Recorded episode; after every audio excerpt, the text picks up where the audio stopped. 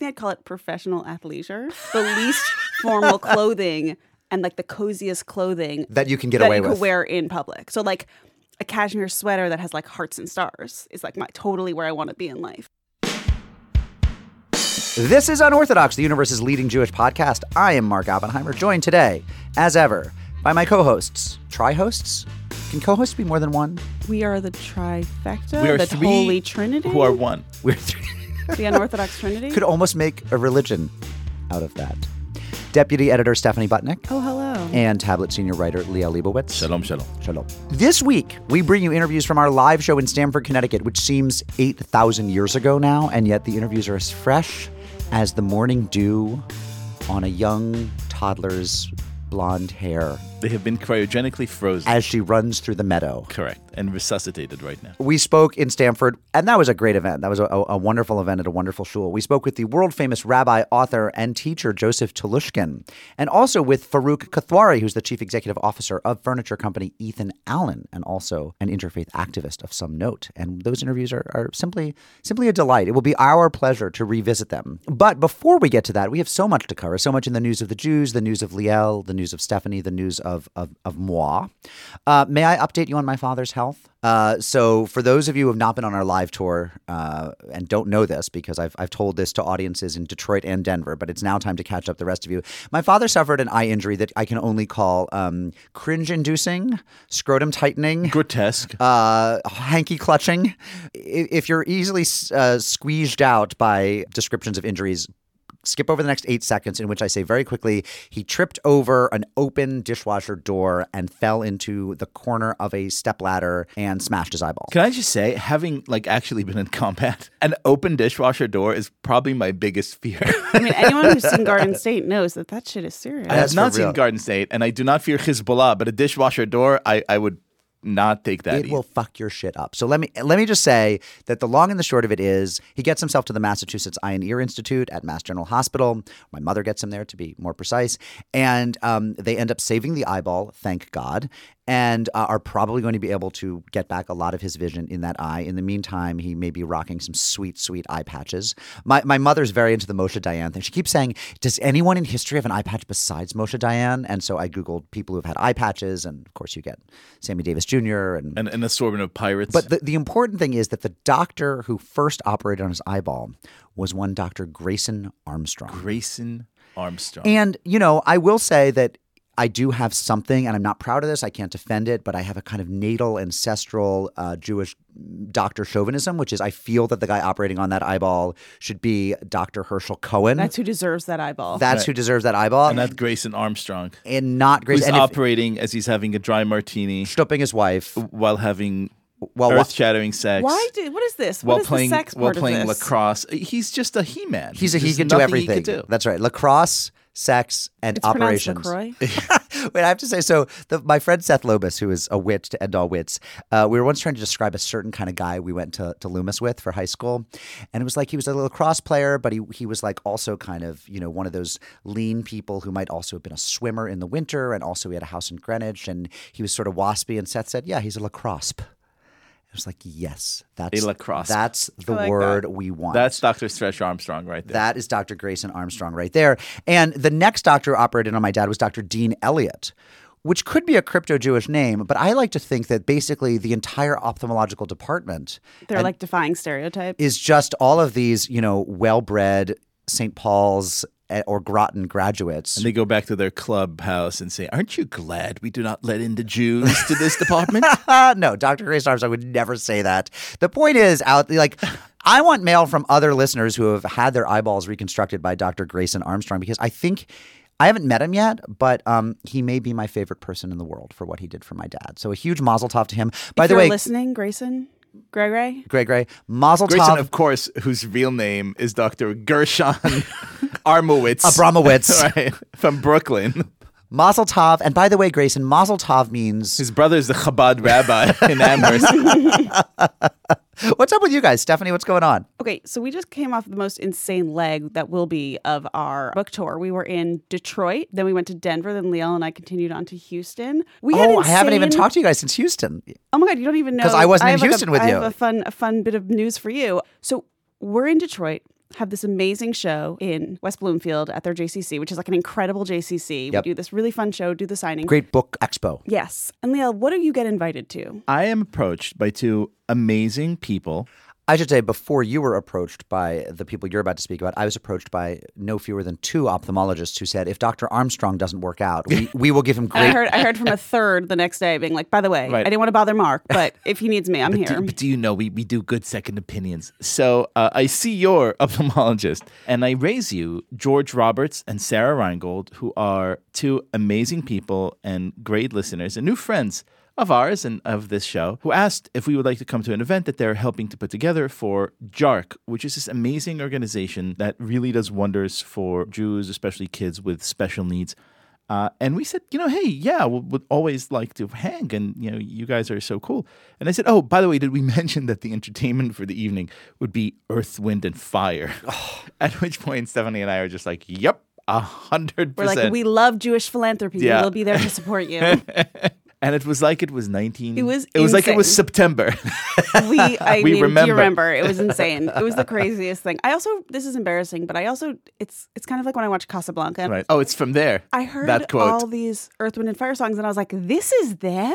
Yeah. I just assume that they are like I've hear, heard like covers of covers at this point, and I'm just like, You I just- guess every song. You didn't realize- these songs came with the elevator. You didn't Yeah. realize someone wrote them. You didn't realize every song at your wedding was actually. Well, I was like, "Yep, that definitely." You Uh-huh. know, Boogie Wonderland. I don't think I realized. Shining Star didn't realize. Every single one. Every They song. were amazing. uh, so good. And then we get to Denver, and our big adventure there, I will say, Liel had been talking a lot about going to this place, Casa Bonita. Casa And I was like, what is this place? I keep hearing about it. Liel, no, what it is. started with, with you saying, "There's absolutely no way I'm going to that filthy, gross place." well, I didn't know what it was. And I was like, you, you keep talking about someone. What's the, who's the celebrity that you say goes there? And he goes, Cartman on South Park. Anyway, it's like this touristy, like quasi Mexican restaurant in a strip mall where there's like cliff diving inside and a cave. It's the weirdest thing I've ever seen. But anyway, so at the Denver show, a bunch of my family, um, the you'll hear about this when the show airs. The the Roth house side, so Grandpa Al's side of the family, his brother and um, their family, were there. And after the show, my my cousin Leslie comes out to me and she's like, after we like hang out tomorrow, we can go to Casa Bonita. So anyway, I went there, had a margarita at one in the afternoon. We just we I think like Watch a, a one- cliff diving show. was it all you guys hoped it would be? Oh, I, I was in seventh. But it's kind of like when you go to like an arcade. Like I used to love going to Boomers in, in South Florida, and finally I went went I went with my younger cousin, and I was in college, and I was like, oh, it's lost its magic. So I think I kind of was like, it's like going somewhere with the lights on. See, I didn't have the magic. that never happened to me. The magic is still there. Magic will The always magic be is in Casa Bonita. still there. And then So then we're in Houston, and there's an event I'm really looking forward to, which is the ladies' breakfast, because like that is my target demographic, ladies and breakfast. that's a Venn diagram right there. It's like breakfast. I mean, and the only ladies. thing that would have been better if it was a brunch and not a 7 a.m. breakfast. But however, they I, break fast early in Houston. I will say that Liel ended up filling in for me at that ladies' breakfast because my sister had a baby. oh my god! And I busted out of there a day early, being like, I gotta get home to see this cute baby. and I disappointed a bunch of ladies in Houston. But I I gotta. was so excited to see Stephanie Butnick. Be like, uh, hey, ladies. oh, what's up? I think they liked. I think it my, was a good. my name's Liel. I felt bad, but I think it was the. I think they. I think you were a good. A good sub I, me. I don't know about the Instagram. I can talk about the Instant Pot if you want. And how it's not Jewish, or it is Jewish. What is Super it? Super Jewish. But it was a lovely breakfast. And Houston's amazing. Wait, the amazing, Instapot amazing. is super Jewish? Of course it is. It could cook brisket. I don't in even know what it is. 45 minutes. But the point is that Houston is incredible. The point is that we have been touring the country and it's live show, live show, live show, live show, and we're not even close to done. Like, we have scheduled a year in which we will see our families not at all because we want to see all of you. So tonight, Liel. I don't know why Liel and I are doing so many events together, but that is we are the we're the traveling show. Um, Tonight being Thursday, the 14th. Thursday the 14th, we are in Margate on the Jersey Shore. So Philly friends, Jersey At friends. JCC by the Sea. Uh, New Yorkers uh, with a gambling problem who want to hit Atlantic City on the way there or back are welcome to join us. Yep. Then, this Sunday, November 17th, we are doing a live show at 1 p.m. at the Mayerson JCC of Cincinnati. It's part of their Global Day of Learning. Although we promise you, you would learn very little. You'll learn nothing from us. And then the following week, I go to Fran Drescher, Pennsylvania, November 20th at 7 p.m. Temple oh, yeah. Sinai. Oh, See you oh, there. yeah. Temple And then- Sinai. And then, and then- then in a world. This is an amazing one. Liel and I, sorry, Mark. You guys get Your Houston. invite got lost in the mail. We are at the Center for Jewish History doing a really, really fun event. That's on 16th Street. That is a downtown New York City Jewish institution, which I feel like is an important thing because usually we're on Upper West, Upper East. All singing, all dancing. For those of you who don't cross 34th Street, That's right. this is like your me, event. except for unorthodox except for events. this. Um, that's gonna be really fun. The following night, November 22nd, Liel and I are at Sutton Place Synagogue for their Welcome Back Shabbat. We're gonna do a book talk after services. We're like the Lady Gaga and Tony Bennett. It's true. I'm, I'm Tony Bennett. And then the following week, I go back to my ancestral home of Long Island to do an event in Port Washington at the Community Synagogue, where my friends the Remlers go. Oh, yeah. Um, that's December 5th at 7:30. And then Mark, tell us where we go from there. After that, um, and I will be in Madison, Wisconsin, I should say, giving a talk at the University of Wisconsin, while you guys are in Port Washington. So people should also check. I'll, we'll put that up on our on the website as well, which is tabletmag.com/slash unorthodox live. And then uh, Stephanie and I are converging in beautiful San Diego County. So Leichtag is a really cool foundation, and they have this thing called the Hive, which is in Encinitas, and it's basically like a farm and like a laboratory for Jewish innovation and ideas. And so we're basically going back to the land. It's a West Coast kibbutz. Yes, basically. And we're going to be there for a weekend residency, which we've never done before, and it sounds really, really cool and fancy. And the first thing we're doing is an unorthodox Shabbat. Producer Josh Cross, would you you help set this all up? You've been you've been riding this pony for a long time. What we're doing is Friday night Shabbat. There is a farm to table three course dinner plus beer, wine. I, I've been promised a signature cocktail, but they didn't tell me what it is. It's only 36 bucks. You're gonna get a chance to talk to Mark, talk to Stephanie. Nobody wants to talk to me. Uh, and then to, the following night, only for a suggested donation of $12, we're gonna do a live show there right on their farm. We have an amazing guest coming in who can reflect the agricultural and the food parts of, of what the Hive is and what Leichtag is doing over there. Can they come to the dinner on the 6th and then the live show on the 7th? I hope to see everybody at both. So there's a Shabbat dinner on, on December 6th, live show December 7th at the Hive, Leichtag Foundation, this extraordinary eco Jewish experience. For more information, go to leichtag.org. You're wondering how to spell that? L E I C H tag.org. L E I C H T A Org. Hope to see you in San Diego. And then. Oh, wait, there's more? day- oh, there's so much more. Okay.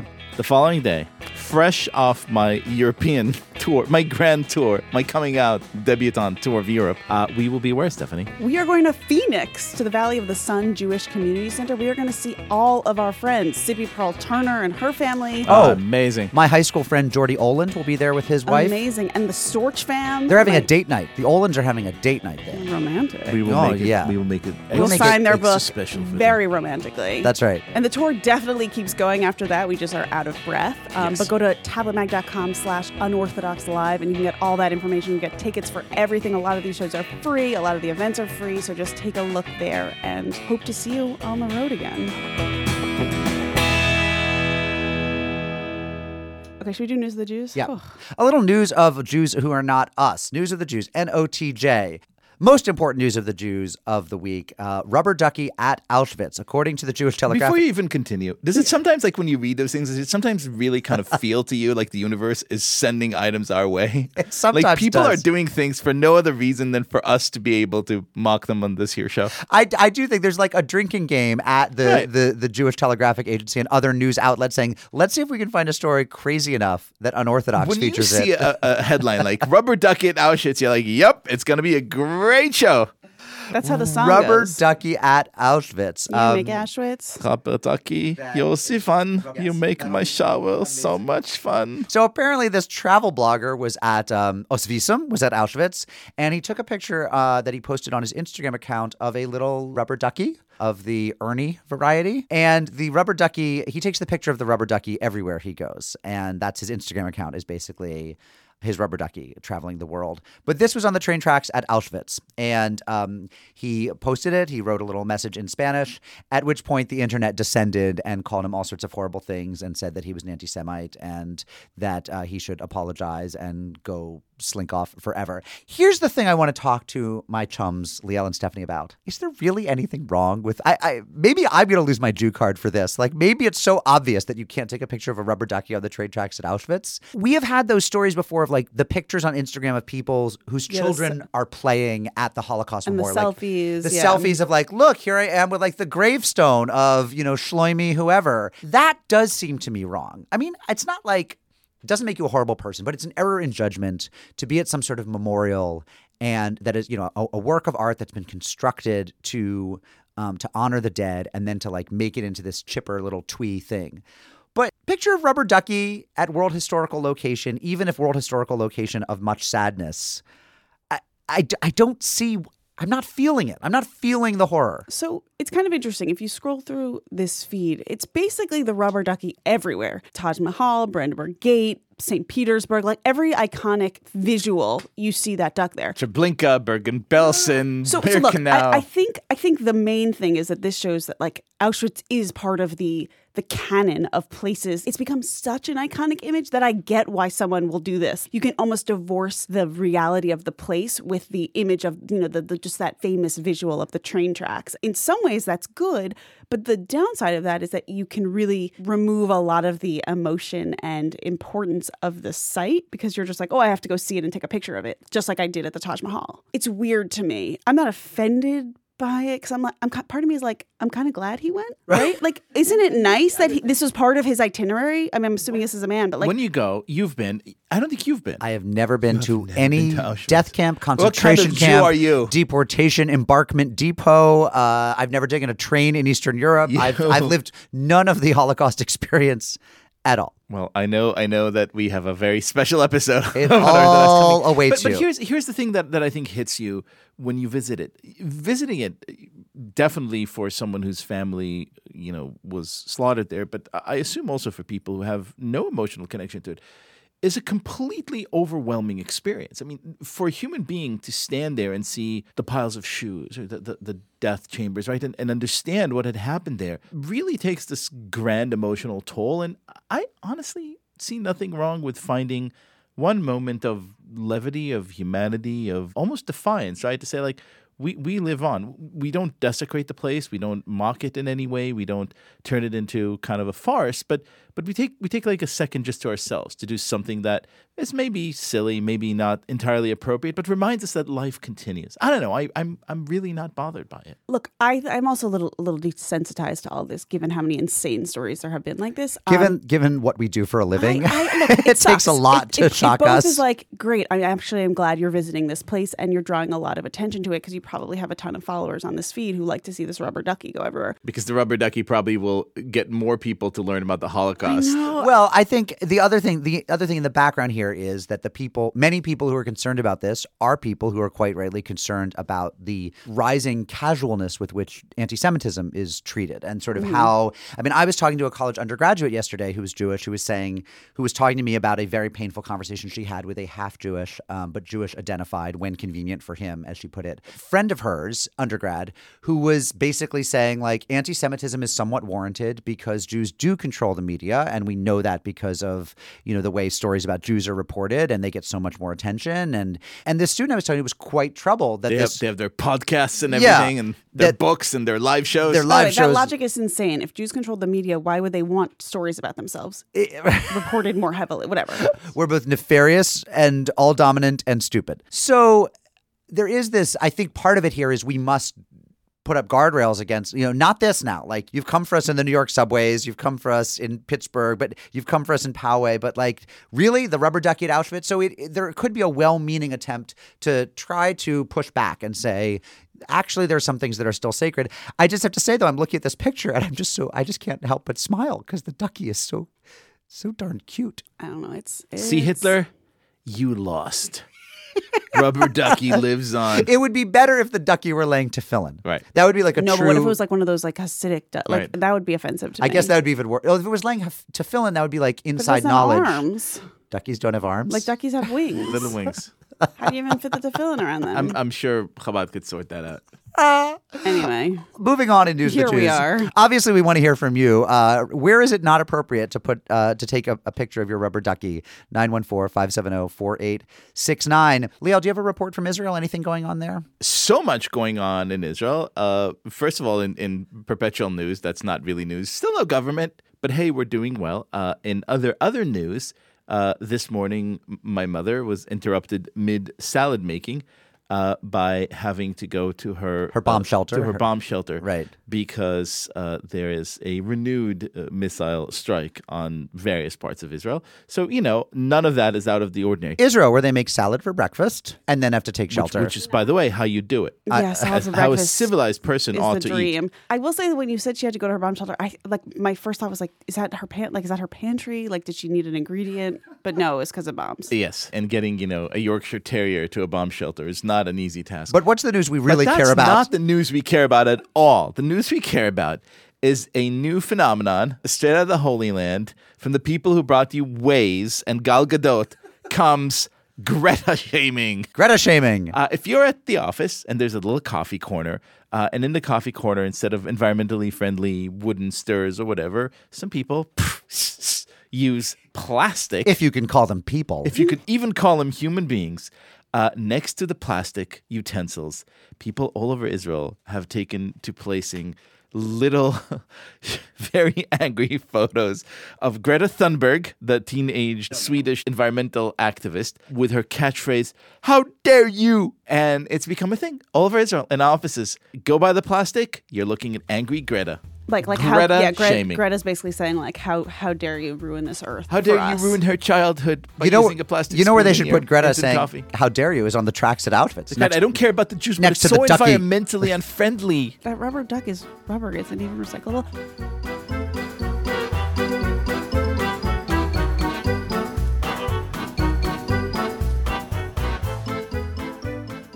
All right, time for a guest. I think time for a Jew of the week. And what a Jew it is. He is, as they say, a big Jew. One I'm going to introduce him, and then he's going to come on up here, and then we're going to ask him a bunch of questions. Rabbi Joseph Telushkin is an American rabbi, lecturer, and best-selling author of more than 15 books, including the newly released, revised "Words That Hurt, Words That Heal." Most importantly, he is the father of our former unorthodox producer, Shira Telushkin. Please Welcome. welcome Rabbi Telushkin.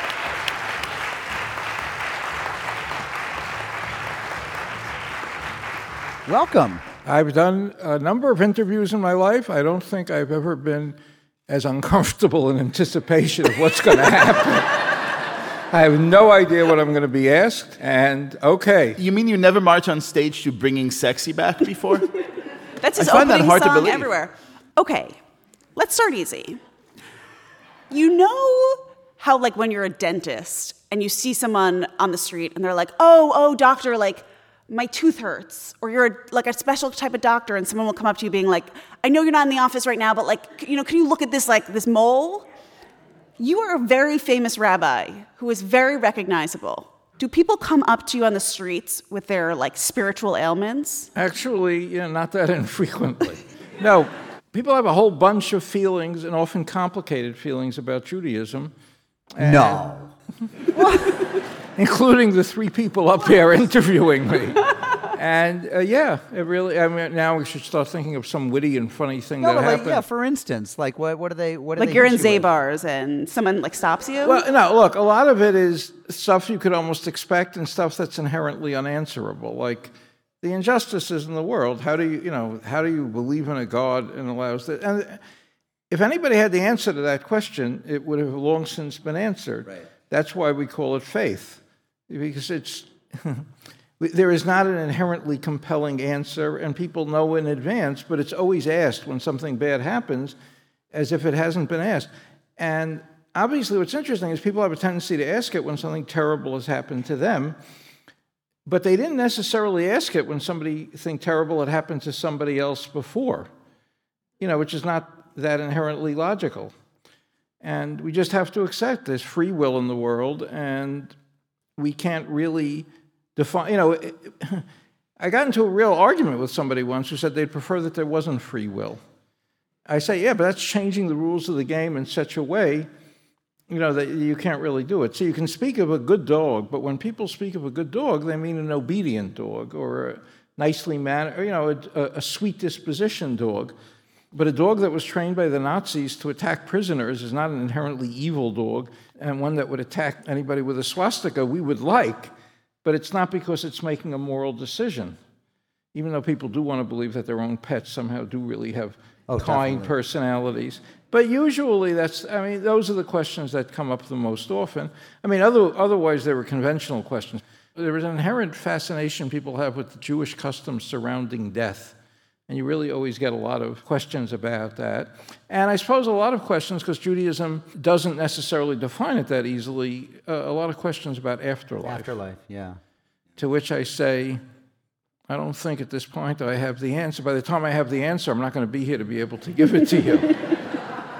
I think a lot of the questions that, I mean, certainly a lot of the questions that my children have and a lot of the questions I have uh, have to do with how people treat each other. And the book you've revised, Words That Hurt, Words That Heal, goes right into that. You first wrote this book, what, 20 years ago? Yes, in 1996. And one of the reasons I know that I'm not a prophet is that when I wrote the book, I said, I'm writing this because civil discourse in America can't get any worse.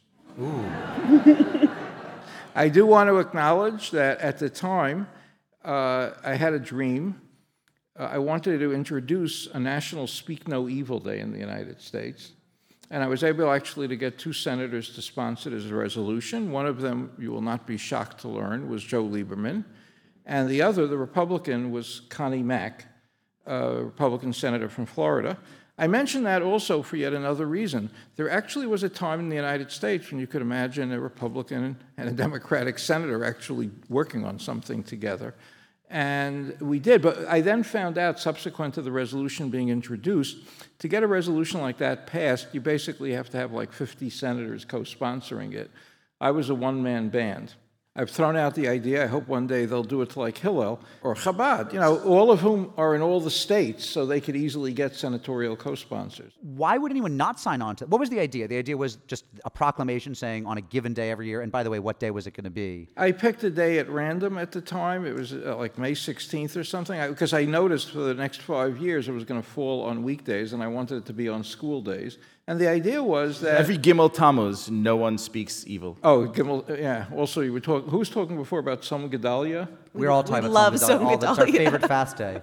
You know why? They tell a story about a man. They asked him, "Do you fast on Tzom Gedalia?" Tzom Gedalia. How many of you do not know what Tzom Gedalia is? Rabbi Hammerman, your congregants don't know the fifth most important fast day?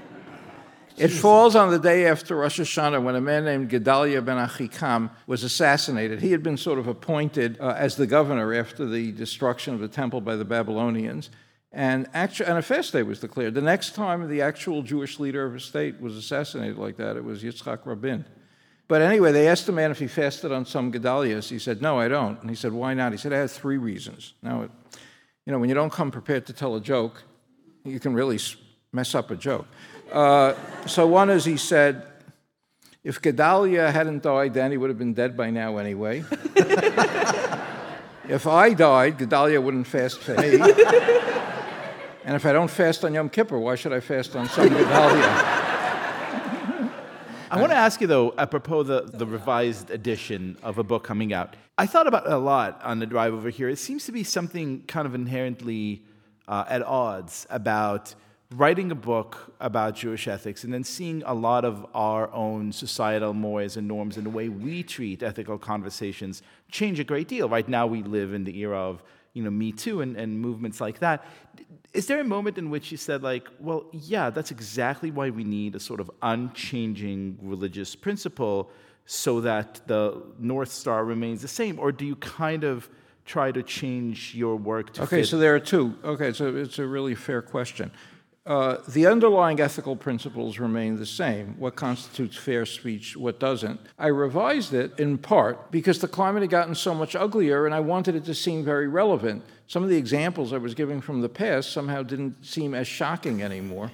so I wanted to do it. You know, and obviously the past presidential campaign, and I'm not coming down on one side or the other. People will choose to think of what they want, but there's been ugliness on both sides. The other reason was over the years, as a parent, I learned more about the significance of words that heal. So the real expansion of the modern edition is actually just a tricky way to convince people who already own the book why they need to buy the revised edition. but what I really did was very much that issue. I realized it would be a terrible thing if all we had was the capacity of words to hurt. So there has to be a compensatory capacity. And since we're talking about Shira and Shira's sister Naomi, I have one of the stories there about the importance of learning how to apologize. That when you apologize, you have to accept full responsibility. We lived for two years in Boulder, Colorado. At the time, uh, Shira was three and Naomi was five. And I was giving a speech on the ethics of speech uh, in the Denver community. And uh, Naomi and Shira said, Daddy, we want to go to your speech. Uh, uh, no, they were four and six. It's relevant to the story. And I knew it was going to be over their heads. And so I, I said, I don't think you're going to really like it. And they said, We really want to come. So, of course, they came. I'm a very proud father. There was a big crowd, wasn't quite as big as this, but probably about 300 people. And so we come in, and I introduce them both, and they stand up in the front row, and everybody gives them big applause, and they sit back down. 10 minutes into the speech, I asked the audience, How many of you grew up in a household where somebody's bad temper had a bad effect on the house? Among the hands that go up in the front row. it was, you know, if you're laughing the way you're laughing now, you can imagine how people were laughing with those two little kids, you know, standing up there. So finally I said the only thing I could say. Unfortunately, my wife has a terrible temper. but, what had, but what had really happened was Naomi was in the first grade, and it was a newly established school, and it wasn't working out quite as well as we wanted, so I was teaching her how to read. According to my wife, I am very patient the first time I explain something to someone. And according to my wife, I am very patient the second time I explain something. And according to my wife, for the third time, I can start getting snappy. So I had been snapping a bit at Naomi. So after the speech, I went to her, I said, I want you to know when you make a mistake, you're not doing it to be bad. And for me to get angry is really wrong. And I apologize. And if I do it in the future, I want you to say to me, Daddy, you're not supposed to do that. Which she started saying, which was extremely irritating. but, but the truth is, but I always say if you're going to apologize, you have to accept full responsibility. You know, imagine if I had actually said to them, and Naomi, I really am sorry, but you have to admit it's really irritating when you keep, you know, and you take it all away. There's a wonderful story. How many, just call out, I assume many people will know. Who was the first Jew ever appointed to the Supreme Court? Yeah, Louis Brandeis. And, you know, we associate Supreme Court nominations now with, uh, you know, real controversies and close votes. And throughout most of American history, that wasn't the case. It was an overwhelming, both parties would come together. But Brandeis's really did stir up a lot of controversy. He won, I forget what it was, but it was like 55 to 40, or, you know, or it was a very close vote. And six former presidents of the American Bar Association came out, and those were really not political. You know, political correctness, which I think can go overboard, but then there was really no political correctness and people would say what they wanted. One of the opponents, though, was not an anti Semite, it was the former President Taft. But he denounced Brandeis. He says he'll bring in the worst sort of hypocrisy, and, and uh, he's a man with no scruples. And he didn't go in for the Jewish baiting part of it. Three years later, Brandeis was taking a walk at night, and he used to take a walk in the evenings after dinner. And lo and behold, he runs into President Taft. And Taft says, Mr. Brandeis, a few years ago I did you a terrible injustice, and I just want you to know I deeply apologize. It ended the conflict because the first thing is when one side takes a full acknowledgement, and think about it, people in your own lives who you might be angry at, if they fully acknowledge and the damage they did you, you know, I don't know how Brandeis would have reacted if, let's say, Taft had really succeeded and he had not, you know, it's harder to, it's like Joseph and his brothers. You know, Joseph forgives his brothers in Egypt, but if he was still working there as a slave in a miserable life, I don't know if he would have forgiven them so easily. But anyway, Taft was the only ex president who then was subsequently appointed to the court. He became a chief justice. And in his papers, there's a letter he wrote to his daughter. He said, Brandeis and I still have disagreements, but I have so come to appreciate him. He's one of the people I really have such affection for. So the first step is to think if you've hurt somebody, apologize. And once you, the apologizer, takes full responsibility, it actually enables the other person to not respond defensively. And usually they'll take at least some measure of the responsibility. Yeah, they'll meet you halfway. Yeah. Yeah, or Let me, let me shine Yes. a little bit more darkness into this wonderful vision that why, you- if I had to predict which of the three of you would bring in more darkness? Okay, So, I'm looking here. over the Yeah, last he three shines years- darkness. That's right. Over the last three years, part of the way that I've personally uh, dealt with everything that goes on around us, which you've referred to, uh, was was bourbon. uh, or Scotch, but also uh, to really kind of uh, become very serious about religion. Uh, in part because it sort of offered this kind of comfort and consolation of something that I knew to be eternal and true. Do you have moments uh, as someone who is sort of straddling very publicly the line between, you know, being a public intellectual and being a rabbi, in which you said, I want no longer want any part of this. I want to retreat as deep as I can into my faith and my tradition and have nothing to do with all this around me. Don't want to talk to people, don't want to write, just want to. I don't want to go into the issue of not wanting to talk to people. I, I, because I've spent my life writing a lot of books, I, I've come to understand I'm an extrovert in an introverted profession.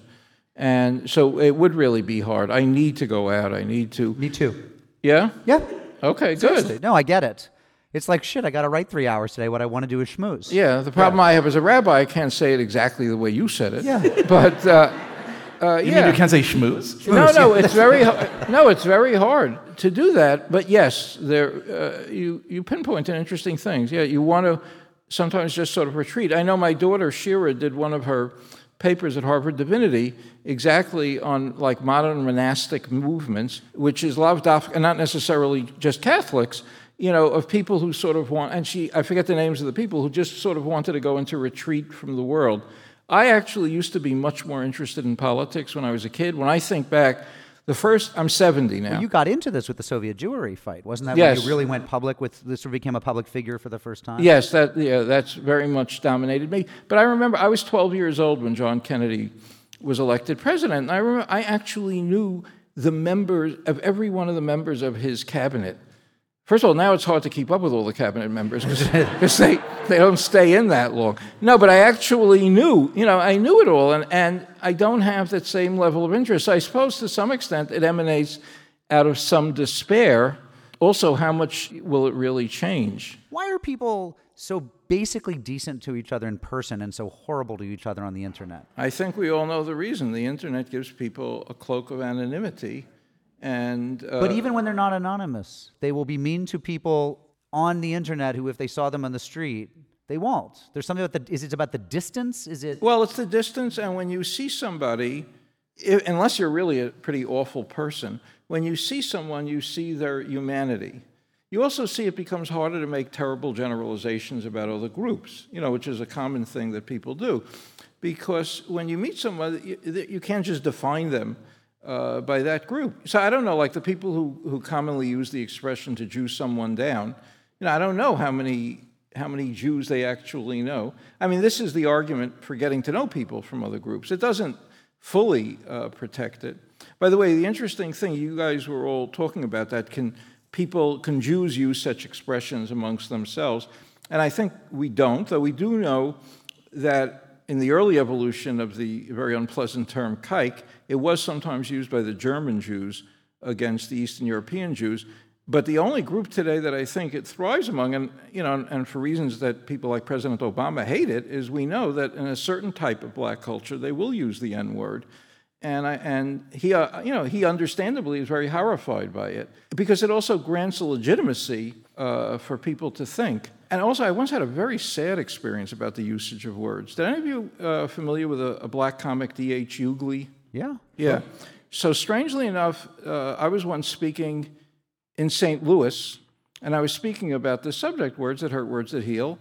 And my wife and I, we have cousins in St. Louis. We went out to a, a hotel there, and we're just sitting in the lobby getting drinks. And we see there's a guy surrounded by a gr- big group. And my wife's not shy, and she goes over and starts speaking uh, to Hughley, who is there, and he's very friendly. And suddenly, my wife's signaling to me to come over.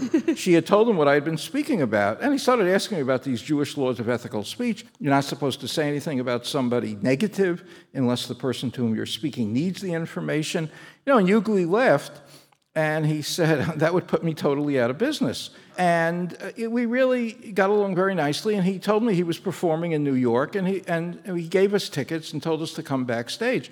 So there were about 1,500 people there. He had really controversial sort of humor, but the guy was funny and clearly very smart. And we go backstage afterwards, and it was what you'd expect. He had like five people working for him. Four of them were fellow blacks. The one white guy was his accountant. And uh, and, you know, we're talking about prejudice and other things. And I said to them at one point, what percentage of white people do you think when they're amongst themselves use the N word? And to my shock, they said 85 to 90 percent. and I actually I had tears in my eyes. I said, imagine to go around thinking that you're so hated. I said, you don't hear the term at all. I mean, or so rarely. But this is what happens. It's like I remember I grew up in the aftermath of the Holocaust, and I grew up in a neighborhood with a lot of Jews who were survivors, and you know you can imagine what you would often hear said about non-Jews, and there was you know a terrible elevation, and, and, and it was sad. By the way, strangely enough, you know who I have uh, to tell you, I thought the Hughley story was going to end with you saying, "What percentage of white people do you know who are Jewish accountants?" right. I thought he was going to be lived in an all Jewish accountant world. His agent, his accountant. his yeah, right. That's, My father was the Rebbe's accountant. that's right. So So you wrote a book about the Rebbe, Yes. and ever we were get, getting a lot of texts being like, Rabbi Telushkin, ask him about the Rebbe. every Chabadnik we know is like, oh, I hear you're talking to Rabbi Telushkin. You have to ask about the Rebbe, mm-hmm. which which we love to do because you know I carry a photo of him in my wallet. He's someone who's hugely influential. I'll tell you a few who things. is he? Okay, I'll. Tr- I can. An- I can't answer it very briefly, but I will. It'll be shorter than if I gave a summary of the 613 commandments. Okay, the Rebbe, of course, was the seventh Rebbe of Chabad, and I remember when I was a kid growing up, I knew more about Chabad than most people because, as I mentioned, my father was the accountant, and my grandfather had a very close uh, relationship with the Rebbe. But I would never have predicted in the 1950s that Chabad was going to become it was going to be more than a really peripheral movement. And instead, of course, it became this incredibly strong movement. One of the things that struck me when I was writing the book about the Rebbe was the depth of love that he really did have, uh, particularly for Jew- Jews, but it, was, it went beyond the Jewish uh, community. There's this wonderful story. The first black woman who was ever elected to Congress was Shirley Chisholm, who represented Bed-Stuy and also parts of Crown Heights. And in 1968, when she was elected, the House of Representatives was still dominated, the leadership positions, by Southern Democrats because they would tend to get elected for 30, 40 years because there was effectively then no Republican Party. And they were uh, still racist. So they take Shirley Chisholm from Bed-Stuy and they put her on the Agriculture Committee, leading one New York newspaper to headline it, A Tree Grows in Brooklyn. And she was very upset. She's very public about upset. She wanted to be in a labor committee, she wanted to be in education. And she gets a call from Rabbi Chodakov, who was the Rebbe's closest aide, and he said, The Rebbe would like to see you. She was actually his representative. And, you know, politicians would always come into the Rebbe to get a blessing. He would never endorse a specific candidate. So he comes to see her. He says, I understand you're very insulted. She said, I'm outraged. I went there. I wanted to do something in labor. I want to do something in ed- education. They put me on this committee. And the Rebbe said, God has given you a challenge and an opportunity. You know how much extra food is grown every year in the United States? Find a creative way to do it. She arrives in Congress. Her first day in Congress, she meets the newly elected Republican senator from Kansas, Bob Dole. And Dole was very worried about farmers in Kansas who were producing more food that they could sell. Food was getting destroyed, they were losing money. And together they play a key role in expanding food stamps. Then she goes on to help found WIC, Women, Infants, and Children. Nobody knows this story until 15 years later when a retirement breakfast is made for her in Congress, and she tells that whole story. She said, If poor children have more food today, it's because that rabbi in, in Crown Heights had a vision. So you know right away you're dealing with a, with a different sort of figure. The Rebbe also had another technique that I thought was great. I call it in my book, How to Disagree Without Being Disagreeable. He would never attack someone by name. He, he, said, he said, I speak about shitot, I speak about approaches, I don't speak about individuals. And it was a very remarkable feature. So he had real disagreements with people. One rabbi once wrote him a nasty letter, was furious at him about something. He writes back to the rabbi, Well, there are still 612 areas on which we agree. You know, he would hold on to the symbolic, uh, but it was a real, and I, in researching the Soviet Jewry thing, when I was speaking about Chabad about doing the book, I said I had some real disagreements with the Rebbe. One of them was he had favored quiet diplomacy on the Soviet Jewry issue, and I favored very, I, I'm putting him on my, you know, he took that position, I took this position. He was on a slightly higher plane than me. But I was, uh, I, I, since there might be Chabadniks in the office, I will say he was on a higher plane than me. I'm not going to say he was on a slightly higher. but I saw an example where he gave a biting speech, very upset about a position one of the Soviet Jewry leaders had taken but he never gave the man's name. And six months later, he was able to work together with that person. And it is so hard increasingly to imagine uh, in, a, in the United States with the horrible things that people are saying that people will find a way to work together. That's the reason I am so committed to this whole thing of different types of language because it fuels such a hatred. And that really was one of the things that so profoundly impressed me about the Rebbe. He was totally into the use of positive language.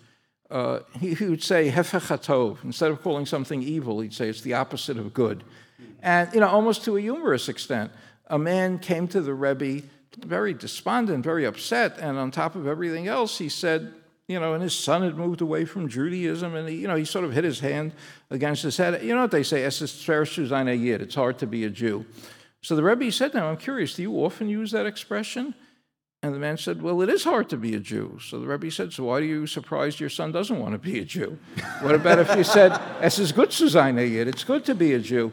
He was so committed to, to the use of that language. You would know because you grew up in Israel. What do they call handicapped soldiers in Israel? Do you know the expression? Nechetzal. Yeah, Nechetzal, which means the handicapped tzal.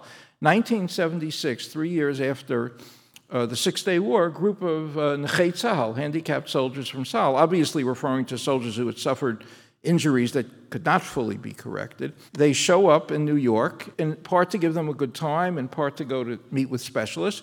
But they do ask to see the Rebbe. And the Rebbe said, I know that they call you Nechetza. It was one of the rare times, if you can look it up, it's one of the rare times the Rebbe gave a speech in, in Hebrew. And he was apologetic because he had a very thick Ashkenazic accent, which could be hard for them to understand. So he spoke very slowly. But he said, I know in Israel they call you the handicapped soldiers of Tzal. He said, it's also known that people who have handicaps often develop compensatory abilities. If you Google and go online to people who paint without hands, using brushes in their teeth or brushes in their toes, you'd be shocked at the quality of paintings you would see. And certainly, we know that uh, blind people develop compensatory, they'll notice things, not that they hear better than us, but they'll notice things we don't. So the Rebbe said, Why do they have to call you Nechetzal, which defines you only by what you can't do? Why can't they call you Mitsuyanetzal, the exceptional ones, and define you by, by what you do? And I remember I had once read an account of World War II Army veterans who had been badly hurt, and one of them had lost both arms. And the day before he was released from an Army rehabilitation hospital, the doctor in charge there, in a form of tough love, said, Today you're Army heroes. Next year you're, you're handicapped Army veterans. And by the third year, you're just going to be cripples. You know, what a different message mm. to send people out into the world with. So, it, it, this was the aspect of the Rebbe, the extraordinary message of optimism. And I remember somebody who probably politically wouldn't be on the same page as the Rebbe, but I remember a very smart line I once saw in Thomas Friedman. He said, Pessimists are probably right more often than optimists, but only optimists accomplish something as we say in Yiddish, inshallah. Inshallah. Okay. Joseph, thank you so much for being hey, our Jew of the Week. This was great. Thank you.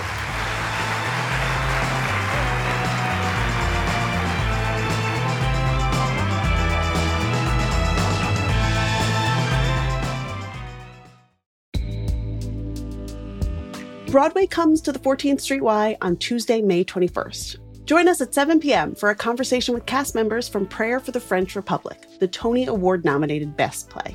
Tony nominee Betsy Aidem and fellow cast members Frances Benhamou, Ethan Haberfield, and Ari Brand will take part in a lively discussion moderated by the New York Times' Marc Tracy. They'll talk about the play's themes of Jewish identity, French culture, and Zionism in times of rising anti Semitism. This event is part of 14Y's spring season of Jewish culture, as a Jewish community center, 14Y offers a variety of opportunities for people to discover, explore, and connect with Jewish life. Visit 14streety.org to learn more and purchase tickets to Broadway at 14Y.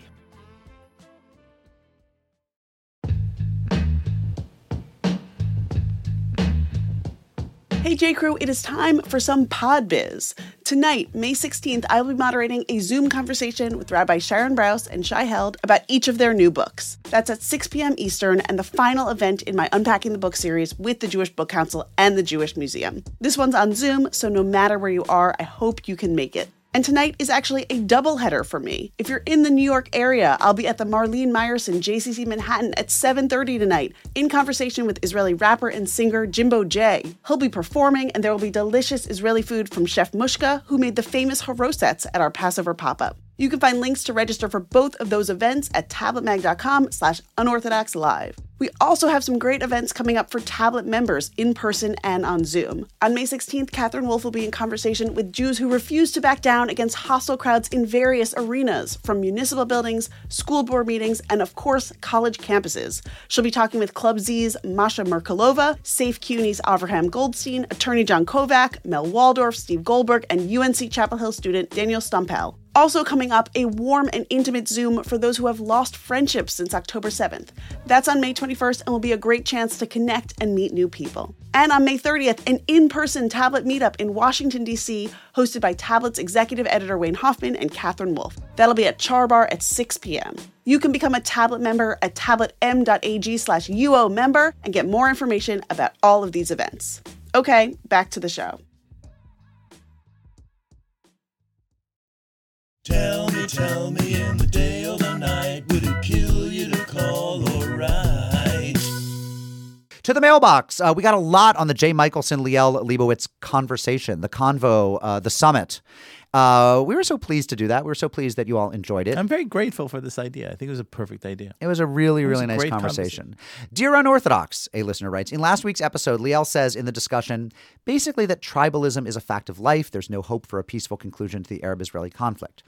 My favorite rejoinder to this is to note that when I was coming of age in the 70s and 80s, there were two hopeless conflicts going on in the world Northern Ireland and South Africa. In both cases, different tribes were in seemingly endless conflict with no solution in sight.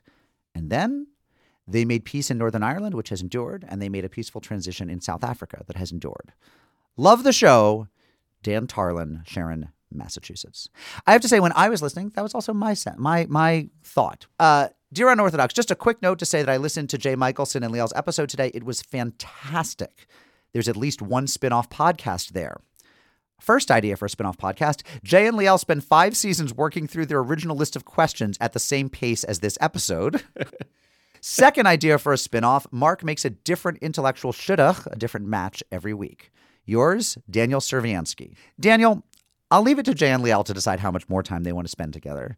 In terms of making a different intellectual shidduch every week, uh, there aren't that many shidduchim that would be as good as this one. I can't think of another. But if you have ideas, uh, there are we- many reasons why this conversation was great, but I think one of which is that really we both come to it from the same kind of point of view, which is which is a kind of a religious outlook on life. We're not political knife fighters. We're, we're you know two believers who've whose faith brought them to two very different kind of vantage points, and, and but we share the kind of common ground of belief. Yeah, there's. It's funny because there's so much you disagree on, but there's m- so much you fundamentally agree on about your. and also get about Yeah. how the other person feels and acts. like I actually don't want to listen to that conversation with other people. There's something about that. I think to credit to you, Mark, that um, there was the magic in the match, and I think I know we can read the rest of the mailbox. But here's my letter. There was a ton of of feedback in the Facebook group, all of it I think positive, just about how interesting this conversation was. I think it really elucidated a lot of your views, Liel, to listeners who might not actually know how you feel about a lot of things, because I think you sort of play the like gun toting conservative on this show, but you never actually interrogate or or, or really we don't Right. discuss our politics. Uh, it's sort of more of a caricature, and so I think a lot of people are were maybe a little bit confused about where you actually stand on a lot of things. To hear you speak honestly and sort of passionately about what it is that w- about your belief system and and sort of how your f- religious life fits into your political life, I think was actually something people wanted to hear. I totally get that, but really, if, if I had to take or carry something from this conversation, it really is the fact that a conversation like this is possible, uh, which we, you know, oddly, stupidly lose sight Yeah. of when we spend so much of our time and energy shouting at one another on Twitter or Facebook or even in real life. The idea that you could have a respectful conversation that's not just civil or polite, but that's actually really engaged, right? And, then the idea that this is what community is about, right? Community is not about just kind of uh, surrounding yourself with a small cluster of people who you agree with on everything. It's about being in a space uh, with other people who are like you, but have ideas and opinions that really you can't freaking stand or understand or upset you. That's how you work through it. Dear Unorthodox team, I am a 23 year old law student born and raised in Vienna, Austria, a very Catholic country. I was raised Catholic, attending a private Catholic school. I'm fascinated by Judaism, but I just feel awfully guilty about the Holocaust. I feel close to Judaism and might consider it one day, when I know more about it, to convert, if this is possible in Vienna. But at the same time, I feel like as an Austrian, the Jews wouldn't want me because they would view me as evil, and I can't even blame them. How do you think about this, and how would you approach this? Kind regards, Christine. One, you're already in law school, so you're basically like on the way there. And Though- also, I Christine, though- if you think that other Jews may not like yes. you, you're at like 80% Like, there. I think Though to be fair, Austrian law school isn't quite as Jewish as NYU. Like- um, Cardozo. But um, it is interesting though, are the way you're interrogating your own feelings about all of this, that sort of agonizing searching, that is real. That would serve you well along your journey to Judaism if that is the course that you do decide to take. I also don't think people are going to be like, no. Look, if some Jews are assholes to you, that's part of the experience. Some Jew- Right. some Jews are assholes to us. Plus, I think for a lot of Jews, like an Austrian, Uh, that's yeah. like that's a that's a trophy right there. Can you imagine anything Jews would love more than like to know that this also like and you could have your conflicting feelings about about Austria and Austrians like that is actually so rich and profound. Jews would love you. yeah, you're, you're two weeks away from a book contract. Thanks for the letter. Seriously, these letters really, really move us. We're so excited to get international mail.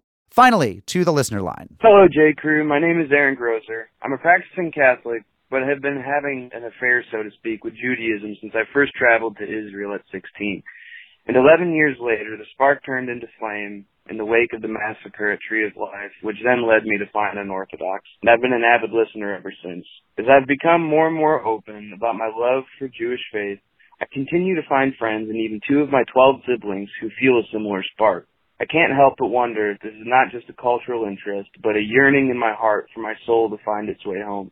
I would love some advice for a person who's continuing to feel more and more out of place in the Catholic Church and constantly feeling drawn closer to this truth that I seem to be reaching for. Thank you, Mark, Liel, and Stephanie for the amazing work that you do. Much love from Greenville, Tennessee. Welcome to the conversation. We are so excited. I don't I don't know what so three of the twelve Grosser siblings have had Are Jew curious? have had flirtations with, maybe even have gone to first base with Judaism.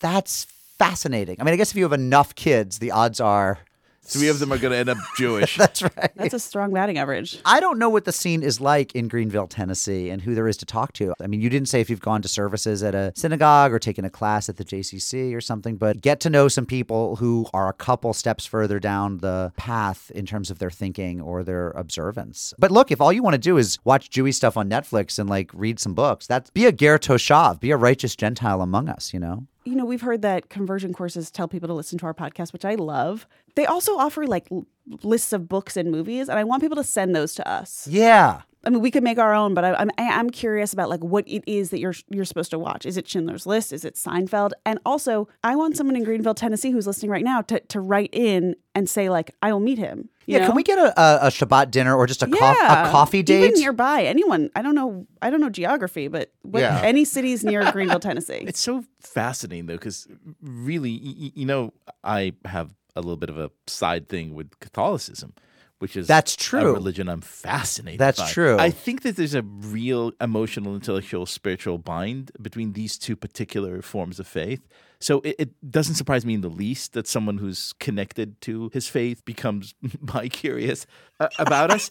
Um, the thing that I would add is, uh, I think Aaron, for you, just from the little you've given us, I think the path in might actually be, you know, less cultural, experiential, and, and maybe even more theological. I mean, question those fundamental differences. I mean, it really kind of comes down to like the, the man, the the the God, JC? figure, JC, Jesus. uh, and if this is something that you could kind of contemplate, if this is something that you could grapple with, uh, if you could make this theological shift, then maybe you found a new home. You know, I've had points, and as deeply rooted and, and, and crazy proud as I am of my Judaism, I did play this game. But like, yeah, what if I was a Catholic? I, I just can't do it. I mean, the spiritual leap is just a step too far for me. I, nothing in me is ready to make that acceptance, and everything in me feels very much at home where I am. But maybe, Aaron, it's different for you. But look, we really do want to hook you up with someone near where you live. I hope people reach out to us. We will make the shidduch. Be great to get you coffee date, Shabbos dinner, martini, uh, what have you. And of course, all of you, whatever it is that you want to reach out to us for, 914 570 4869 or unorthodox at tabletmag.com.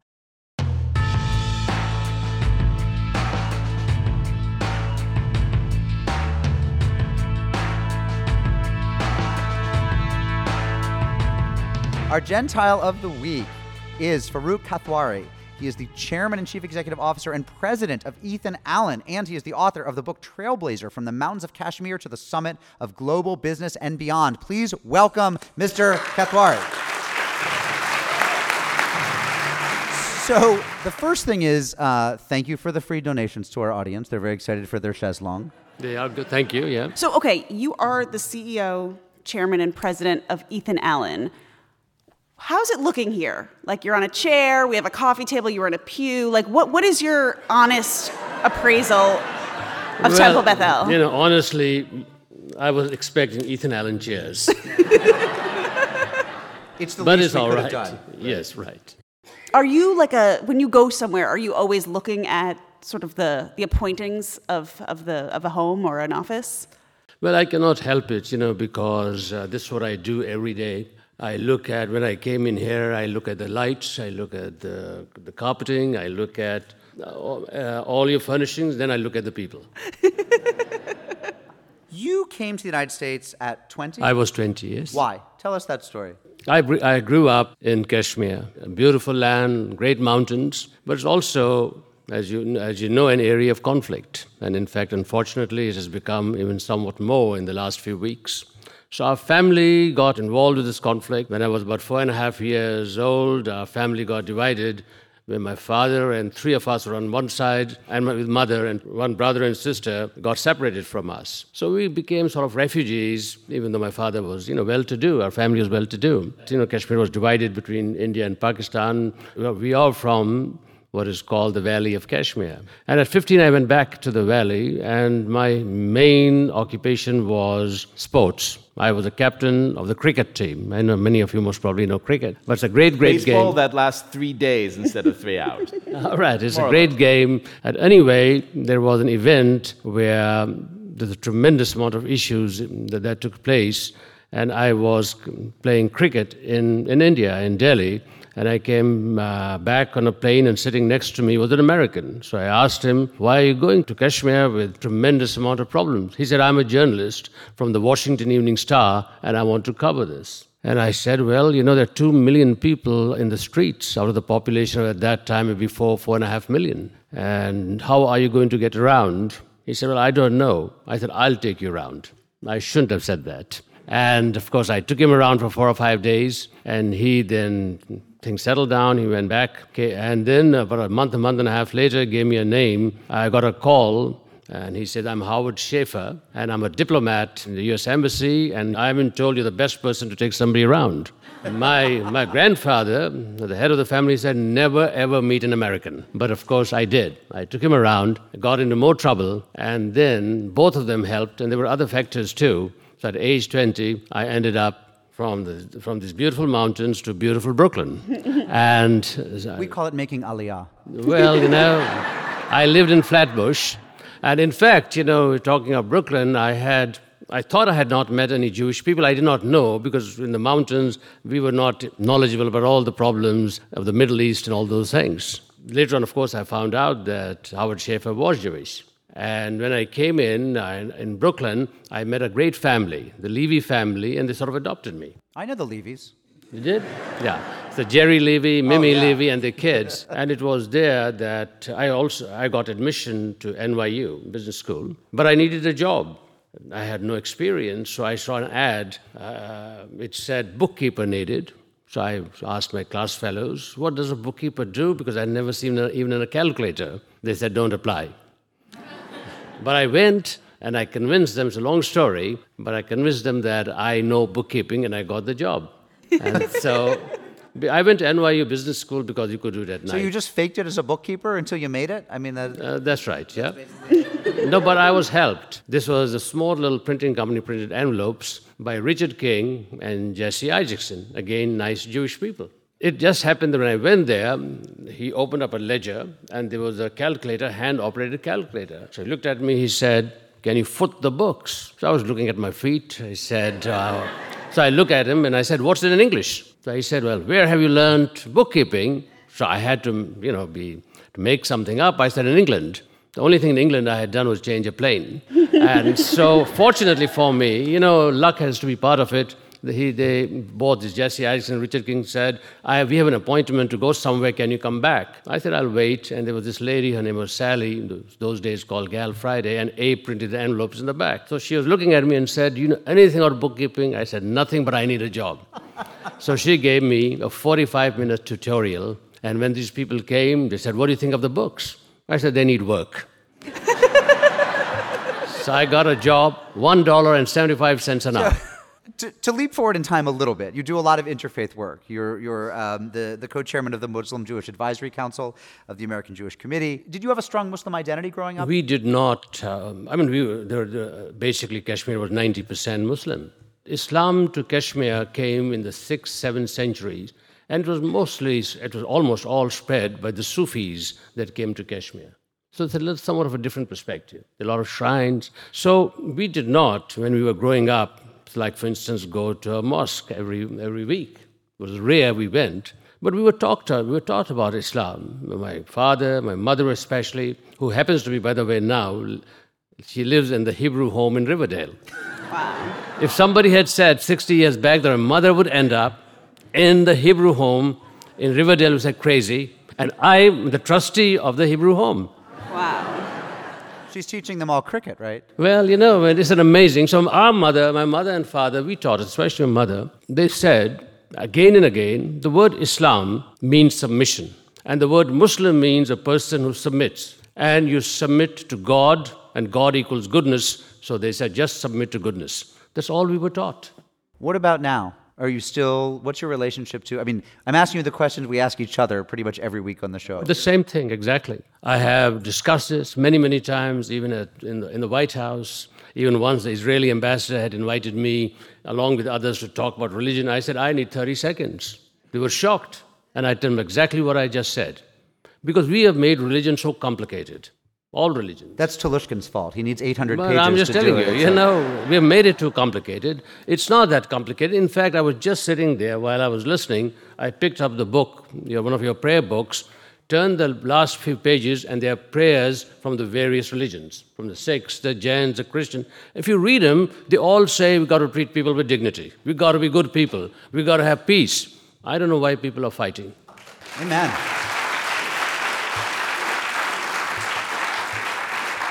Let's get back to Ethan Allen.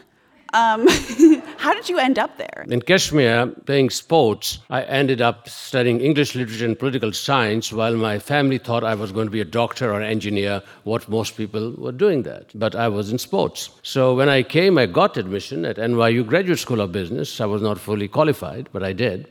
And so I got a student advisor, and he said, What would you like to study? I said, I don't know. He said, How about accounting? So I, so I went to the first, I was about a month late to classes. There were debits, credits. I said, no, it's a headache. Then he said about economics. I said, okay. I went in there and this was microeconomics, graphs, charts. I said, no. then he said about marketing. I said, I never heard the word. I said, what is it? He said, it's convincing people to buy and sell. And I said, that I can do. so I studied marketing. But I was working now as a bookkeeper. And my grandfather and my Wait, father. are you by this point a real bookkeeper? Or are you still a fake bookkeeper? No, I was point in the pretty story? good, and in four months they doubled my salary. Wow. And I got to tell you one thing also I learned that this Jesse and um, Richard King, they always used to argue. Now, I was in sports, I had cricket teams, I had, you know, it's always arguing. So finally I said, no, I'm a little 20, 20 plus something. And they looked much older. And, you know, when somebody's even 40, looks much older. They used to always ar- argue. And so one day I said to them, I said, you know, I've been listening to you argue all the time. What's the problem? Maybe I can help you. So they looked at me and said, You? I said, Yep. Well, they said, This today we are discussing the, how much of money we can get from petty cash. I said, I'm the bookkeeper, I know. Each one of you should get $100 and I should get 10. so they looked at me and said, Why 10? I said, I'm giving advice. So I learned two things. Common sense is very important, and asking something for yourself is also important. But as an immigrant, there's there's something that is really touching to me about the fact that a fellow immigrant uh, is now in charge of this company that is really seen as like one of the paragons of like American taste of like a certain kind of you know upper middle class refinement.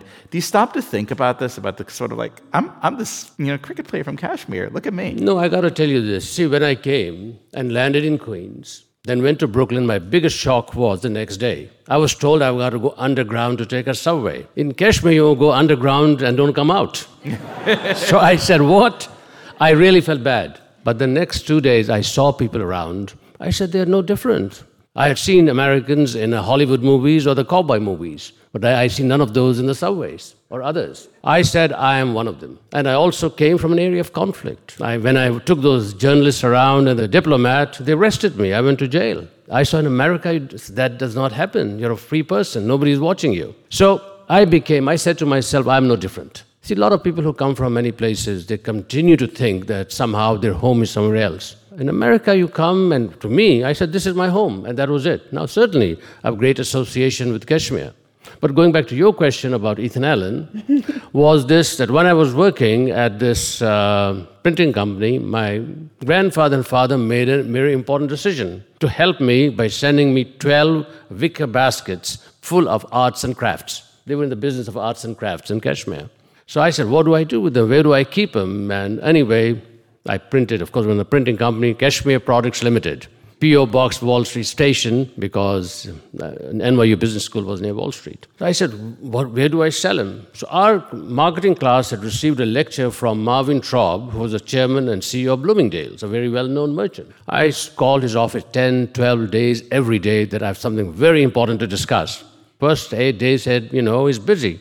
I kept on calling. Finally, they got tired and asked me to come. So I took six or seven items there. He got called a merchant. They looked at it. He said they're very good and placed an order. So Bloomingdale's became a customer. So if Bloomingdale's, why not Lord & Taylor's? Why not others? So all of a sudden now, I was doing bookkeeping, selling uh, my arts and crafts, and going to school at night. And after bookkeeping, uh, the people, this Jesse Isaacs and Richard King said, after a year, I didn't realize it. They said, NYU Business School is near Wall Street. Why don't you get a job on Wall Street? I said, I'm studying marketing. And what would I tell them? They said, tell them a, you want a job as a financial analyst. so, so now, you know, I'm 21 or so. So I went to the first building on Wall Street, One Wall Street, walked up, and those of you know it's called the, at that time called the Irving Trust Building. And on the 16th floor, I convinced and got a job with Bear Stearns as a junior financial analyst. So then I had to learn. I'm sorry, on the off chance, do you want to be president? I was- we could use that. But you know, so now I'm in business, I'm at Bear Stearns, and my you know personality was such that I would list, listen to some of these big broker, I mean, uh, traders. There was a big, big, you know, big, big company, and I would go to them. I don't understand, Mr. Lowe, why you're doing this. You know, what, what are you telling me that I, you don't understand? Anyway, a year later, I was recruited by a new firm being established by the Rothschilds, the European Rothschilds. And they had set up a $100 million fund, and they needed, the portfolio manager needed a junior financial or senior financial or middle financial analyst. So I got the job. So it was there, and coming to Ethan Allen, that one of my associates, Roger Widman, he lives in, in Westchester, was my associate, said, You know, I know the founder of Ethan Allen. Now, Ethan Allen was you mean Ethan Allen didn't found Ethan Allen? Uh, he did, he did, but then he had died. But no, let me get back. There were two, two, the founders of Ethan Allen was two Jewish entrepreneurs from Staten Island. Oh my God. Now, you folks may not know Everybody this. drink. That's in, right. in 1932, they went to Vermont, to the Northeast Kingdom, and established a, a furniture company and called it Ethan Allen because, you know, Ethan Allen came from there. Because they weren't going to call it like Shlomo and Morty. No, they called it Ethan Allen. And started making early American furniture. And they were re entrepreneurs, they did great things. They, can, they established Ethan Allen galleries. And now uh, they, the headquarters at that time was in uh, Manhattan. So this, my friend Roger Whitman said, I know the chairman and one of the founders of Ethan Allen would like to meet him. I said, yes. So I went there. He brought in one of his merchants and says, young man is from Kashmir. Do we get anything from there? He said, yes, we get this fabric, never comes on time, always a problem. So he looked at me and said, you can help? I said, absolutely. I had no idea. So I got in the fabric business with Ethan Allen. Well, that's how it started. Then a year and a half later, he calls me. But, but the question is this you can't say absolutely and don't do it. You got to say absolutely and do it. That's the difference. So, Rabbi Kathwari, we, um, we are out of time. We're out of time, but before we go, you know, you, you've spent a lot of time around Jews, it sounds like, and not just visiting your mother. But are there any questions that you have about our people that are still unanswered? You know, one, we always give the Gentile of the Week an opportunity to, it's a safe space to ask us anything that's still just really, there's no question too uncouth, and nobody here is going to tell anyone what you say. Is there Well- anything you want to know? No, but I got to tell you this. You know, about two years back, or three years back, when we had established this Muslim Jewish Advisory Council, the AJC is still running it, Stanley Bergman and myself, I was invited to speak at the AJC big convention in Washington. I don't know, there were three, four thousand people. So I got up there and I looked at all of those folks, and I, I, I said, this question might come up that was just what you've just asked. I said, let me tell you what in the native language of Kashmir, what the real, what, what's called. It's not called Kashmir. If I were to meet you, I would not ask you, are you from Kashmir? And I would call you, are you from Kashir? And the person coming from Kashir is called a kosher. so I said to them, I am more kosher than anybody here of your 3,000 people.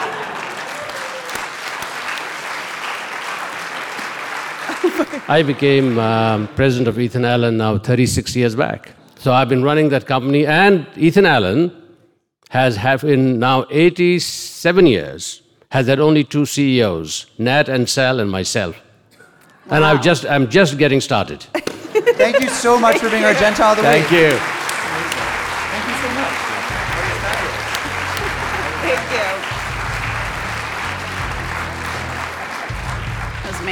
You see, even when we find somebody who's not Jewish, They're kosher. they're kosher. That's that's absolutely right.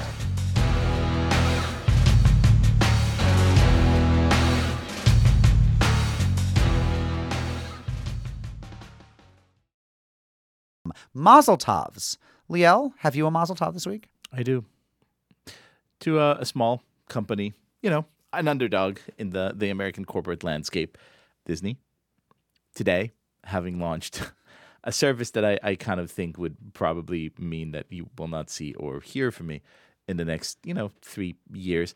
Uh, Disney Plus is out today, featuring The Mandalorian, the Boba Fett story, all the Star Wars, all the Marvel universe. It's like someone out there really cares. Who's more excited, you or your kids? No, no, me by far. I was up at like 5:54 this morning to make sure that at 6 a.m. sharp, which is the moment it debuted, I downloaded the app and signed on. Like I can't tell you how into this I am. They made a show about the Boba Fett universe starring Taika Waititi and Werner Herzog. It's like someone has been reading like my diary and then producing it en masse. It's amazing. So basically, that was Aramaic to me. What you just said was wah wah wah wah wah wah. Quack, quack, quack. Werner nerd, Her- nerd, nerd, Werner brr, Her- brr. nerd, nerd, nerd. Werner Herzog, wah wah wah wah wah wah, 6 a.m. wah wah. Correct. You know, you know who might have been on at the same time was Jay Michaelson. Actually, he Oh, probably, oh, absolutely. he's probably super into that. Stephanie, uh, Well, speaking of new creations coming into the Yes. world, I have a big mazel tov to my sister, Francesca and Cliff Silverman, on the birth of little Charlie, and a big mazel to big brother Noah, who is taking it all in stride. He says, Baby Charlie, want to see the baby. I mean, I'm very excited about Baby Charlie, but does he feature all 30 seasons of The Simpsons? he will Because if soon. he doesn't, I just don't know he that it matches up. sleeps, but he's very cute, and I'm excited to be. Being an aunt has been just like the best thing ever, and I'm now a, a double aunt. I have a whole passel of Mazel Tovs uh, this week. The first is to uh, Joseph Goodman, uh, Yossi Goodman, as I've always called him. He was my daughter's first Hebrew tutor when he was a college undergrad. He then uh, spread his wings. He got a BA from college and graduated into the big world. And just the other night, uh, Sunday evening, he married his college sweetheart. Actually, not really. They started dating, I think, like April of senior year. Memo to all of you: uh, ask her now. Ask him now. Those are actually all the couples who stay together. Ask them together now. The very end. That's right. That's right. Don't graduate without having made the move because Joseph Goodman and Laura Spire got married Sunday night in a fabulous, wonderful, beautiful wedding to which they invited all seven Oppenheimers. Uh, their babysitting game was strong. There were uh, a lot of flower girls. They called it the flower posse. The flower posse had to be there even before the Bedeken and the Tish. Uh, Were your and girls in the flower? My girls were all in the flower posse. That's so nice. It was wonderful. Um, and they had the best party favor for the flower posse ever. Each kid who was in the flower posse got a sleeping bag with their name My God. stitched into it. And they were able to kind of curl up in these sleeping bags in the babysitting room while they watched movies during the wedding, if they so chose. And it was just, it was so thoughtful, right? Like, cause like a sleeping bag, you will have that with you forever. You will always think Joseph and Laura's wedding, Joseph and Laura's wedding. Uh, even into adulthood, you could have that sleeping bag. So Mazel Tov to Joseph and Laura. It was a beautiful wedding. We are so, so, so happy for you. Also, Sid Olivia Nay Fremer, now Oppenheimer, turned 43 years old this week. And so a happy birthday to her. Welcome to your mid 40s, my sweet love. And I'd like to conclude by turning a Mazel Tov over to a listener. We got this voicemail about someone we've heard of before. Hi, I wanted to ask you to give a mazel tov to Rabbi Paula Rose in Seattle at Congregation Beth Shalom. Rabbi Rose and her husband Jeremy just had their first child, a daughter named Adina Rivka. And Rabbi Rose has been instrumental in bringing interesting Jewish podcasts to our congregation, including, of course, Unorthodox. So it'd be great to give her a shout out. Thanks. So Mazel Tov to Rabbi Rose and family. And now, the Mazzles from our Stamford show. There were some very good ones. Let's hear them. Oh, this is awesome. My name is Robin Fischel. I'm from Stamford, Connecticut, and I'd like to offer a mazel tov for my parents, Ellen and Richard Weber, upcoming 40th wedding anniversary. Amazing. Mazel I love that. Okay, I'm Elisa Kaplan, and I would like to give Mazel Tov to the Jewish Historical Society of Fairfield County for getting a grant from the city of Stamford for our family store project and for honoring two amazing women, Judy Altman and Agnes Verdes. They're both Holocaust survivors, and they've spoken to over 100,000. Mazel Tov. Amazing. All right. My name is Marissa Fernandez. I wanted to give a mazel tov to my team, the Hillels of Westchester staff. We are killing it for this high holiday season, and unfortunately, my team couldn't be here because we had a board meeting, but I got in a, an excuse slip to come here tonight. I'm Rebecca Roz, and I want to say a mazel tov to my husband for becoming a moil. Ooh. I'm Andrew Sverdlov, and I want to give a mazel tov to my granddaughter Rachel Sverdlov, who went through a kosher conversion. Beth Levick from Stamford, Connecticut, and I want to wish mazel tov to my son Ari, who will turn five next week, and to my mother, who next month will turn 70. I'm uh, David Bedane from Scarsdale, New York. Uh, two years ago, I think this week, you did a mazel tov to my son and uh, and his bride on their on their marriage, and I'd like to do a, a mazel tov on the birth of our first granddaughter, Yay! Mazel tov. What's the name? Gabriella Rose Bedane. Oh, I like that. Hi, I'm Melissa Garber Hyman, and I'm from Stamford. Um, I wanted to give three mazel tovs. Uh, one is for my son who just got married. The other one is for my daughter who's getting married in a month from now. And the third one is for my husband who just started a new job in the prison industry. Wow, it's a lot going on for this family. Mazel tov. There's a metaphor in there somewhere. Mazel tov. That's right, Mazel tov. Hi, I'm Lillian Todd from Woodbridge, and I'm so excited to meet you guys because I listen to you every week when I walk. But I want to wish my son, Alexander, and his new wife, Alexandra, a mazel tov on their marriage. Uh, what was their wedding hashtag? Mazel Oh. I was see my, my joke was going to be that's love. When you, when you like invite a lifetime of bad jokes into your world, you you, you got to really love each other. That's Mazel amazing. tov to them. Okay. Unorthodox is brought to you by Tablet Magazine on the web at tabletmag.com. Send us your thoughts at unorthodox at tabletmag.com or call us and leave a voicemail 914 570 4869. That's 914 570 Israel Woodstock. Subscribe to our newsletter at bit.ly slash unorthodox podcast. We often come to you live to book us or advertise with us. Email Josh Kross at jkross at tabletmag.com. You need to wear and carry stuff from Unorthodox for mugs or cozies or onesies or t-shirts. Go to bit.ly slash unortho shirt. You can follow us on Instagram or on Twitter. You can join our Facebook group. Our show is produced by Josh Kross. Our associate producer is Sarah Fredman Ader. Our artwork is by Esther Werdiger. Our social media mashgiach is Elazar Abrams. Our theme music is by Golem. Their website is golemrocks.com. Our mailbox theme is by Steve Barton. Rabbinic supervision this week by Rabbi Joshua the Hammer Hamaccabee Hammerman. Rabbi Jerry Ginsburg, Rabbi Vicky L. Axe, and Cantor Moshe Bear. We usually come to you from Argo Studios in Lower Manhattan, but tonight we are coming to you from Temple Beth El of Stamford, Connecticut. Shalom, friends.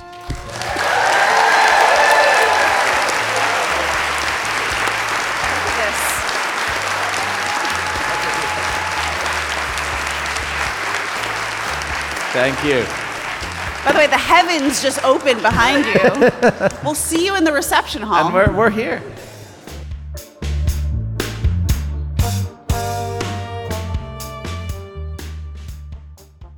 This is the classic Leon Leonwood bean, LL Bean, uh, of Portuguese flannel shirt. That's shirt. what they're called? The original LL Bean was Leon Leonwood bean. so like Jewy, Jewy Jews. No, no, no. Super wasps. Oh. Leon, middle name Leonwood. Oh, I hear Leon and I hear Right. like Leon Russian automat- schmata guy. Automatically is a guy eating a corned beef sandwich. No, no, no, no, no. super, super wasps up in Maine who used to, you know, stitch the clothes. Like it used to be Mr. Bean's descendants and their friends in Maine stitching the clothes, and now they've outsourced So they're a the lot of Anti J press. Bas- They are the anti J press. Not an ad, just an observation.